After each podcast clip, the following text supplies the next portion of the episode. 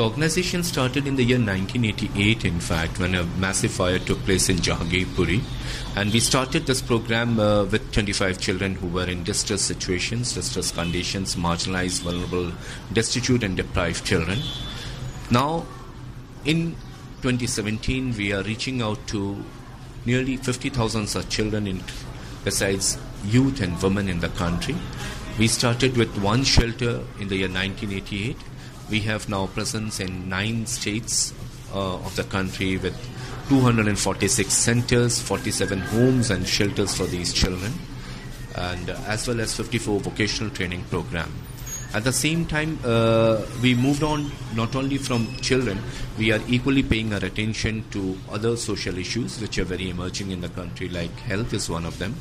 There are a high number of children that are being exploited on the streets of India, with many of these children coming from the slums of the country. How is the organization addressing this issue? Yeah. So actually, as I said, that uh, it's a very collective responsibility. It's a collective responsibility of the government.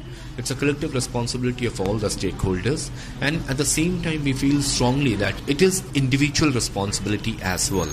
Those who are in a position and can make difference. This is one aspect.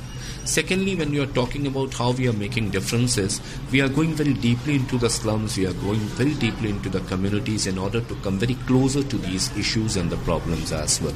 And then we, under the Juvenile Justice Care and Protection of Children Act 2015, we are trying our level best to provide them holistic services. We are trying to make the laws more stronger, in fact, and as well as we are trying to make the conviction rates much more higher.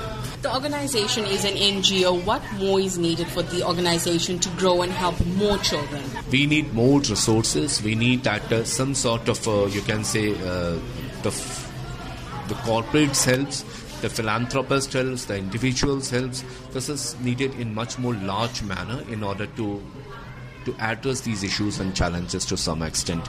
Because as an NGO, it suffers from its own problem. It suffers problems related to the resources, it suffers problems related to the money. So these are the inherent parts, in fact, inherent challenges of the organizations.